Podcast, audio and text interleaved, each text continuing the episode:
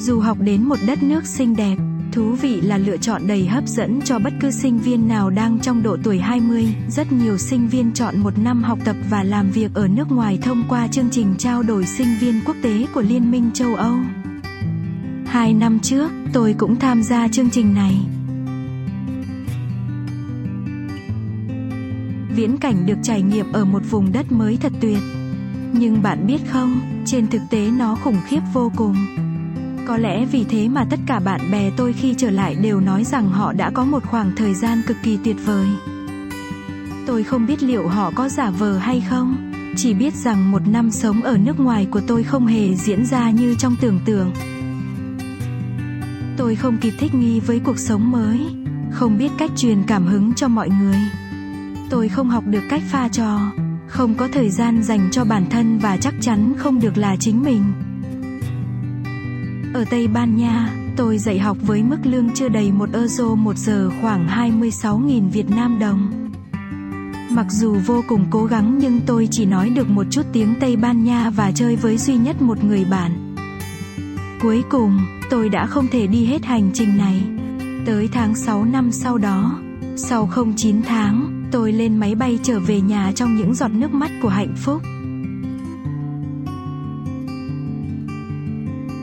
Nghĩ lại lúc ấy, tôi chẳng còn cách nào khác. Tôi sẽ không xa nhà thêm lần nào nữa. Nhưng nếu thời gian quay trở lại, chắc chắn tôi vẫn sẽ lựa chọn được trải nghiệm. Nó thật khó khăn, nhưng tôi đã học được nhiều bài học sâu sắc trong cuộc sống. Tôi trưởng thành hơn và học cách sống tự lập. Tôi nhận ra rằng mọi thứ không luôn luôn đi theo cách mình mong đợi. Tôi có thời gian để suy nghĩ về những gì đã làm và những gì vượt quá giới hạn của bản thân.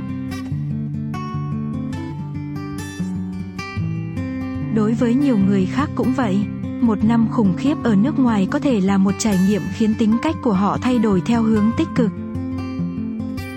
Tôi có một người bạn đã dành chọn một năm ở Pháp để dạy một nhóm trẻ em chuyên đi gây rối.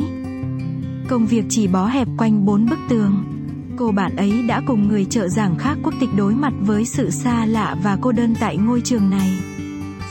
Trải qua một năm, bạn của tôi nói rằng cô ấy đã học được cách đồng cảm với người khác và nhất định sẽ vẫn làm tốt nếu được thử một lần nữa. Một người bạn khác đến từ Ả Rập cùng một lúc đã gặp phải cú sốc văn hóa và rào cản ngôn ngữ khi mới ra nước ngoài.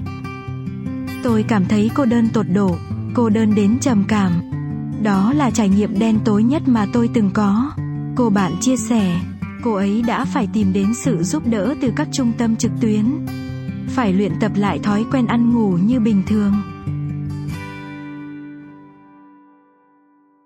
Sự cô lập và cảm giác cô đơn khi ở nước ngoài có thể làm cho bạn nhận ra khả năng và thế mạnh của riêng mình.